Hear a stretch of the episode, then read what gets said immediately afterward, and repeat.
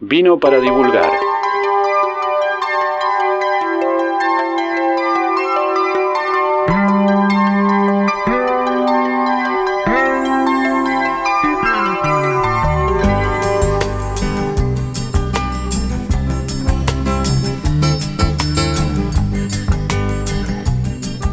Hola, ¿qué tal? Soy Michel Belinsky, profesor, más antes de todo, también fui vendedor, vendedor de, paletas en las calles, eh, pero yo soy del pueblo, no soy ministro, no soy gobernante, soy de las calles. Me gusta mucho hacer historia, hablar de historia, eh, pasear con mis espejos en las calles, mirar las personas en las calles, eh, escuchar música.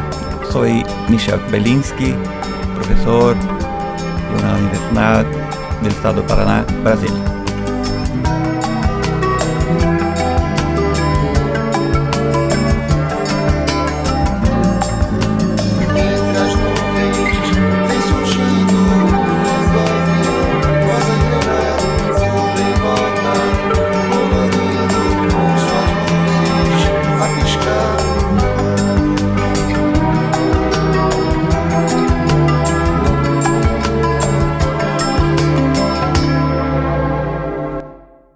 Entrevistas.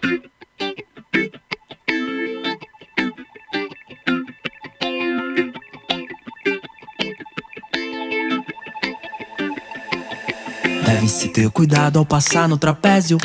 Mesmo que pese o desespero dos novos tempos. Se um like serve ao ódio, bro, nesse episódio. Breve, o bom senso diz: respire um momento. É sobre aprender, tipo giz e lousa. O espírito repousa, reza e volta 100%. Cale tudo que o mundo fale, pense enquanto a vida vale, seja a luz desse dia cinzento. E ela disse: Deus te acompanhe, pretinho. Bom dia, me deu um beijo, virou poesia. Deus te acompanhe, pretinho. Meu lampejo de amor explodiu em alegria. Deus te acompanhe, pretinho. Volta pra nós como um camisa 10 após o gol. Meu peito rufa, o olho brilha. Isso é que Hola Michelle, ¿cómo estás? Eh, acá estamos empezando un nuevo encuentro de Vino para Divulgar. Felices de recibirte, felices de poder tener un invitado internacional en nuestros estudios, así que contentos de poder hoy encontrarnos. Michelle, yo te escuchaba cuando te presentabas y contabas que, estabas en las calles, que te gustaba estar en las calles, que habías vendido algunas cosas en las calles. Y, y, yo pensaba cuánto de biográfico hay en aquello que estás haciendo ahora como tu especialidad, que es la historia pública. Bueno, antes de decir esto, me de una cosa muy importante que es estar con mi esposa, viajar con mi esposa, eh, si no, eh, ella no me perdona. Entonces, ¿qué es la historia pública? Entonces, yo soy un historiador, un historiador que trabaja con el campo nuevo de conocimiento. Y este campo de conocimiento es una forma de dar a conocer a, a la historia al público. Pero no es una historia solamente para el público, es una historia con el público. Eh, la historia pública es una forma de ampliar el interés por el pasado a través de la colaboración, el intercambio compromiso para el conocimiento del pasado y de las memorias contradictorias. História pública é uma forma de interactuar com o público, de produzir uma história colaborativa em la que se pueda pensar o passado à luz da interpretação histórica e dos significados da história, estabelecendo relações, relações dialógicas, inclusivas, democráticas que den lugar a la producción de libros, documentales, entre, entre otros que se pueda dar la coautoría y la coescritura de la historia. ¿Qué es la historia pública? Es una historia producida dentro y fuera de la universidad, con varios tipos de público, con diversas comunidades y colectivos. Por lo tanto, la historia pública es una ciencia ciudadana. Junto con su definición, es importante hacer como Hilda Ken decir dónde se puede encontrar la historia pública, es decir, en la pintura, en la fotografía, la escultura, los monumentos, el teatro, la danza, la música. Bueno, esto que decías de, tu compañera, sí, debemos aclarar que nos te viene justamente acompañando durante todo tu recorrido en la Universidad Nacional de Quilmes, que es donde estamos, y bueno, la verdad es que merece un reconocimiento por esa tarea, así que muy bien hecho. Y esto que nos contabas sobre la historia pública en relación a qué significa, qué, posibilidades ofrece, claramente también entiendo tiene que ver con ese gusto inicial que mencionas de un Michel que, quiere caminar, que quiere mirar, que quiere saber. Eh, decís que es algo o que permite, la historia pública permite hacer crecer la democracia. ¿En qué sentido? A ver, contanos eso. Bueno, podemos decir que hacer democracia es pensar en lo avanzo de la tecnología, en trabajar con las personas en los medios digitales. Entonces, la democracia es tener la participación y la colaboración de todas las personas, de todos los grupos, grupos marginales, invisibilizados, en nuestra producción y en nuestros proyectos, proyectos de investigación, proyectos de, acción, de, protagonismo en público, en los espacios públicos y también en los espacios privados. Entonces, eh, es una, ah, la democracia es justamente esto, eh, construir un espacio de reflexión pública con toda la gente, con todas las personas. sí, esto hablábamos hace un ratito, conversábamos antes de, llegar a este espacio, lo difícil que es esa tarea, porque como dijimos hay competencias, eh, hay tensiones, hay conflictos que hacen que a veces eh, esto que imaginamos en historia pública, nosotros aquí en Quilmes tenemos ahora una maestría en historia pública y divulgación de la historia, y entonces es muy importante para nosotros usar estos espacios para pensar lo que significa la formación en esta nueva manera de entender la historia. Entonces es un trabajo que consideramos complejo. Recién hablábamos de eso, ¿no? De la autoridad, de, de las tensiones y conflictos. ¿Cómo juega eso en estos proyectos de historia pública? Bueno, hay una dificultad de trabajar con historia pública porque eh, no estamos acostumbrados a desencastelarnos de la universidad. Exacto. Entonces, la extensión universitaria es una excelente oportunidad para que eh, podamos escuchar las historias de la gente, oír muy bien, no olvidarlas y traer para el debate público, para traer las personas para nuestros proyectos, para que eh, saibamos, para que supamos eh, de sus pasados, de sus historias, de, de las violencias, de las violencias de, del Estado, eh, entre otras cosas. Entonces, eh, la historia pública es uh, una oportunidad no solo de pensar la democracia, mas de pensar cómo las personas pueden traer mucha riqueza, muchos aspectos lindos y también contradictorios de las mm. cuestiones que están en las narrativas museales, en las fotografías, en las propias ruas, en sus propios gobernantes, entre otras cosas. Sí, esto que decís de las tensiones y la conflictividad que es tan propio de, los seres humanos, ¿no? Y, y, bueno, entonces eh, es un desafío pensarse trabajando eh, como profesionales de las ciencias sociales o como profesionales en general avanzando sobre eso. Nosotros eh, el próximo año cumplimos 40 años de democracia, una democracia muy joven, y también ese es un tema que nos, que nos interpela. Eh, en estos días caminamos juntos por lugares de memoria y pudimos sentir eh, cuestiones que tienen que ver con ese pasado reciente. Y cuando digo sentir, quiero, quiero decir esto, ¿no? un mundo de emociones que se abrió ¿Cómo trabaja el historiador público con eso? ¿no? ¿Cómo hace el historiador público para recoger, recuperar y dejarse de alguna manera conducir por eso, pero no perder el rol disciplinar? Sí, sí, sí.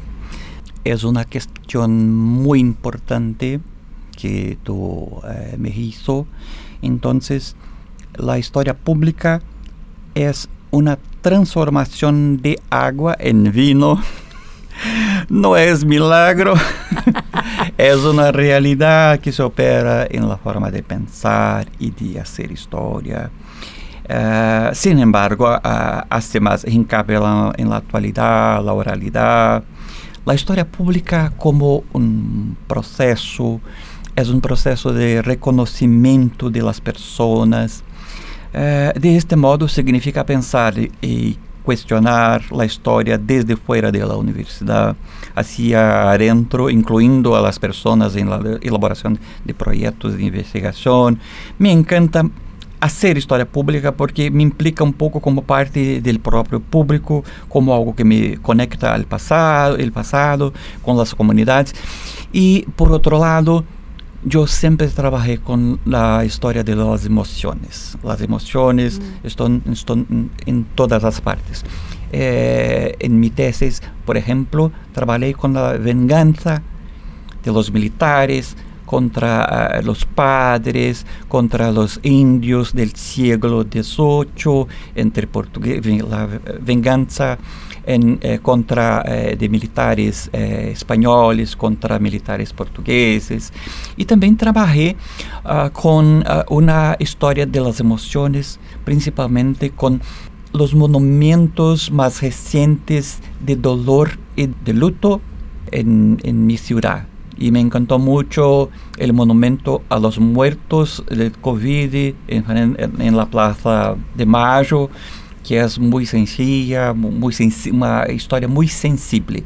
Então, trabalhamos com uma, uma história de las sensibilidades, os franceses lo hacen muito bem e em Brasil também trabalhamos com este com, com estes eh, conceptos. Então, fazer uma história pública não quer dizer que somos historiadores e psicólogos, por supuesto, não, não, não lo somos, pero eh, en lo pasado podemos descobrir cómo las uh, uh, actitudes humanas cambiaron a lo largo del tiempo. Entonces, um, por esto pensé en próximo año hacer un pop-up museum trabajando con uh, los animales, con los perros, con los perros callejeros, por ejemplo, haciendo uh, un llamado para las personas a hacer una, una exposición, un paseo con los, uh, los perros, para hablar sobre sí y sobre uh, el amor por estos animales sí, este, me interesó eso de convertir el agua en vino por razones obvias. Este, estamos en el espacio adecuado. Para, sería un, hermoso milagro que podríamos vivir. Este, pero más allá de, las bromas, en realidad este, me parece interesante esta revisión absoluta del rol, ¿no? Eh, incluso poniendo en jaque cuestiones que, como decía antes, son metodológicas, tienen que ver con la autoridad. Estoy hablando de las ciencias sociales en general. Eh, vos decías algo del Pop-Up Museum, ¿no? Yo soy muy mal hablando inglés, pero em, contanos un poquito eh, cómo es esa revisión del museo, porque mm, me parecía muy interesante en algunas cosas que investigué ver esto de eh, no somos un museo, ¿no? Un cartel que dice en el museo no somos museo, o vos hablabas recién de los monumentos, los monumentos que son anti, ¿no? Anti eh, luto, anti el recuerdo, o sea, como tratando de, de, deconstruir la noción, en un caso del museo y en otro caso del monumento. ¿no? Contanos un poco de eso. Bueno, empecé en Brasil o llamado Pop-Up Museum o Pop-Up viene el, término viene de, los medios digitales. Entonces, eh, aquella cosa que aparece y desaparece rápidamente. Y este principio empezó eh, en los Estados Unidos con las selfies. Las personas iban a, los museos y no miraban las colecciones, sacaban fotos. Entonces, ¿qué hicieron los museólogos? Hicieron una arrumación, un, un, un, arranjo en las exposiciones para sacar fotos. Entonces, de este momento surgió la idea de hacer eh, exposiciones con la participación de colecciones del propio público. Entonces, este es el principio del Pop-Up Museum. Exposiciones temporarias reuniendo juntamente colecciones de los expertos y también eh, de las personas que quieren participar. Ellas encuentran un espacio con una tienda y hacen exposiciones de estos objetos y llaman al público para charlar. De, esta, de estas charlas puedes ir más allá eh, entendiendo eh, lo que dicen, lo que hablan las personas, las historias que ellas tienen y que no están en los museos, que no están en los libros. Entonces es una oportunidad de interacción con las poblaciones, con la comunidad, empoderando la comunidad a partir de estas colecciones. Entonces me parece que eh, es una actividad interactiva difícil de hacer, pero casi sin costos. Una barraca, una mesita, las colecciones y, y charlar, que es lo que sabemos hacer. Y, en, términos de, metodología, vos contabas que esto se puede registrar, o sea que también hay como formas de apropiarse de eso y seguir pensándolo más allá de la circunstancia, ¿no? Que nos, nos complicaba lo efímero, ¿no? Decíamos, bueno, pusiste la tienda, como vos decís, mostrás, haces y después qué pasó, ¿no? ¿Qué pasó ahí? Entonces, ¿cómo hacemos para poder tener algo más para pensar esto? Sobre todo porque vos reafirmabas la idea de que es un proceso. Eh, la historia pública, como lo sabemos, es un proceso que no tiene fin. Eh, pensamos en, reflexionamos en la continuidad y que esta continuidad está correlacionada a un proceso que también no tiene fin, mas que piensa las vivencias de la comunidad, el cotidiano. ¿El cotidiano se finda? No, no se finda, está siempre en movimiento. Eh, los principios uh, del Pop-Up Museum tienen a ver con lo efímero y por supuesto con el capitalismo, con el consumo rápido. Esta es la crítica más, más fuerte. Pero lo principio general es, podremos hacer una curaduría pública, una curaduría en la cual las personas contestan las exposiciones fijas de los museos donde las personas no se encuentran. Es perfectamente posible, embora temporario. Entonces, los registros pueden ser hechos por la poesía, por la música, por la pintura en las calles, en el suelo, en los muros, en otras cosas, y el registro a través de los medios digitales. Entonces esta continuidad es muy difícil porque, por, ejemplo, ¿qué es la performance? La performance, por ejemplo, en el teatro, en un, un canto, una danza, es única ella no se repite. Entonces hay siempre un proceso, una continuidad que dice respecto a nuestra vida, a nuestro cotidiano, o aquí, aquí y ahora. O sea, es darle una, fuerza y una vitalidad a los procesos de, análisis histórico que que no tienen cuando están encriptados en un mundo pequeñito y que tienen que ver con también con el control, ¿no? Porque cuando soltamos esto y qué pasa, ¿no? ¿Qué, ocurre? ¿Cómo se apropian los demás de no esto? No tenemos controles sobre nuestra propia vida. Claro. Que dirá sobre el pasado y sobre las otras personas. Entonces seguimos viviendo, charlando, reflexionando, interagindo con el público, hablando sobre aquello que es una pasión de las personas hoy en día, que es el pasado. Queremos conocer lo que pasó y lo que acontece y lo que acontecerá. Entonces, la historia es muy interesante por eso y por esto es muy compleja, muy difícil de trabajar con, con ella y con los públicos. Entonces, pero es algo muy gratificante, algo muy potente, Marisa. Vos decías recién, eh, hay una fascinación por el pasado y voy a aprovechar eh, solo para, para, imaginarnos juntos ¿no? algunas respuestas posibles de el fenómeno que está ocurriendo en la Argentina con una película que es 1985 que hace referencia a los juicios eh, de la dictadura, que vuelve a traer ese momento que significó enjuiciar a, las juntas en el marco de la recientemente conquistada democracia en ese momento. Eh, estamos viendo que, la gente hace colas en el cine para verla. Estamos viendo que se habilitan espacios gratuitos y van a buscar la entrada el día antes. Entonces, esto que vos decís es, es muy real. Hay algo, hay una necesidad, cuando, cuando se sale a, circular una novela histórica, se consume muchísimo, se compra mucho. Eh, pero los historiadores hablamos para un pequeño grupo. Entonces hay una profunda disociación entre esa avidez por el pasado y lo que nosotros hacemos habitualmente.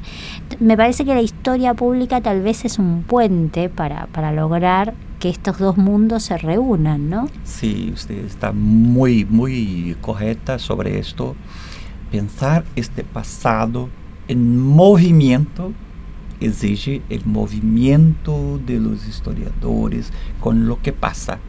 ¿Qué se pasa a nuestro alrededor.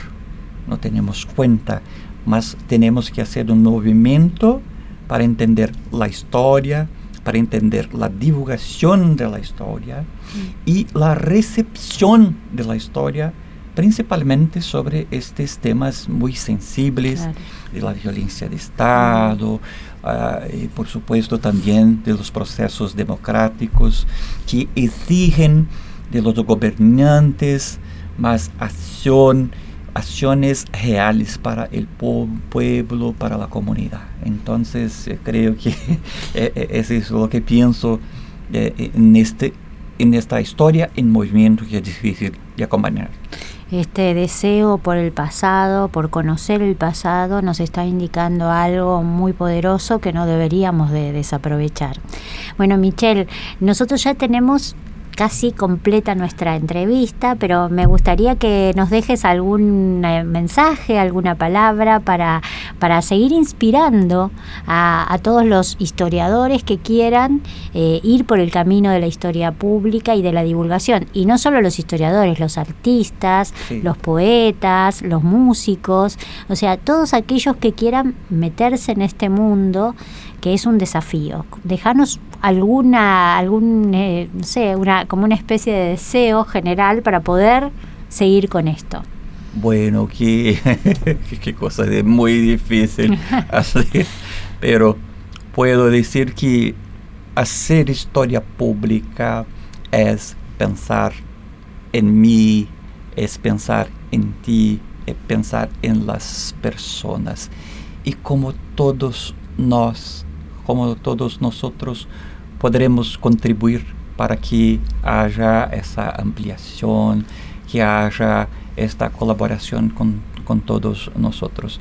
Entonces, por eso me gusta mucho hacer historia pública, practicar la historia pública. Entonces estoy muy contento de estar aquí con ustedes, muy contento con la ONG, con su programa que es maravilloso Entonces, muchas gracias, agradezco de fondo de mi corazón. Bueno, vamos a brindar como siempre en Vino para Divulgar, este, por la alegría del encuentro, por la palabra y por la posibilidad de seguir pensando todas estas cosas mm, que nos involucran y nos interpelan. Muchas gracias. Muchas gracias a usted. Viva la historia pública, viva la UNQ. Muy bien.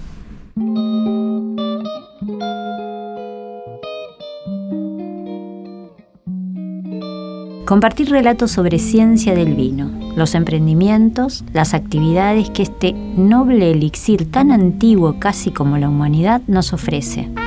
De eso se tratan estas intervenciones que hemos dado en llamar historias de vino. ¿Cómo están? Espero que muy bien. Mi nombre es Cooper y vengo a presentarles un hermoso proyecto que se llama Vino del Espacio, vinos del extremo sur mendocino.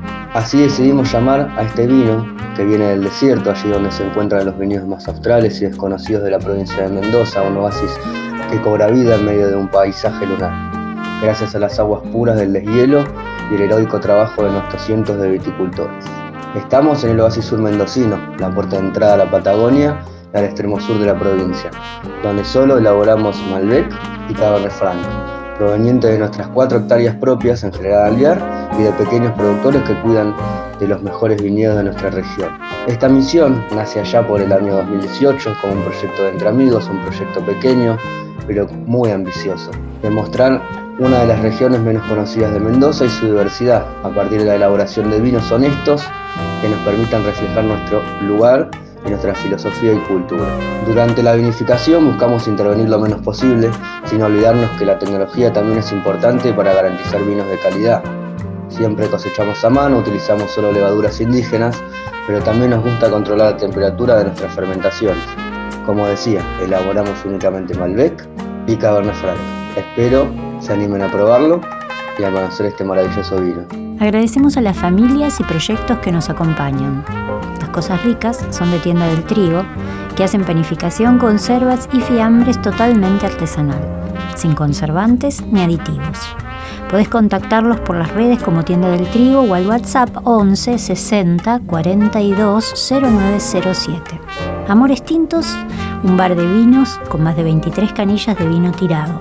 Te podés acercar y conocerlos en Solar 4202 y en Gorriti 4202 Cava, con una nueva carta y menú. También Bodegas Yani, de Colonia El Potrero, en Gualeguaychú, Entre Ríos. Vinos de una tierra diferente que te esperan para que los visites todos los días de 10 a 12 y de 16 a 19. Visitas guiadas, sin costo ni reservas. Nos orienta sobre vinos y bodegas boutique Santiago Cooperman Sommelier. A él podés seguirlo en las redes como el Cooper en Instagram. Representante de Bodegas Las Arcas oficial y sus catas se realizan en Medrano Social Club todos los jueves. Y a ustedes, gracias por escuchar Vino para Divulgar. Hacen Vino para Divulgar en la conducción Marisa Alonso, en la operación, edición y asistencia de producción UNQ Radio. Auspicia Maestría en Historia Pública y Divulgación de la Historia de la Secretaría de Posgrado de la Universidad Nacional de Quilmes. Vino para Divulgar fue grabado en los estudios de UNQ Radio.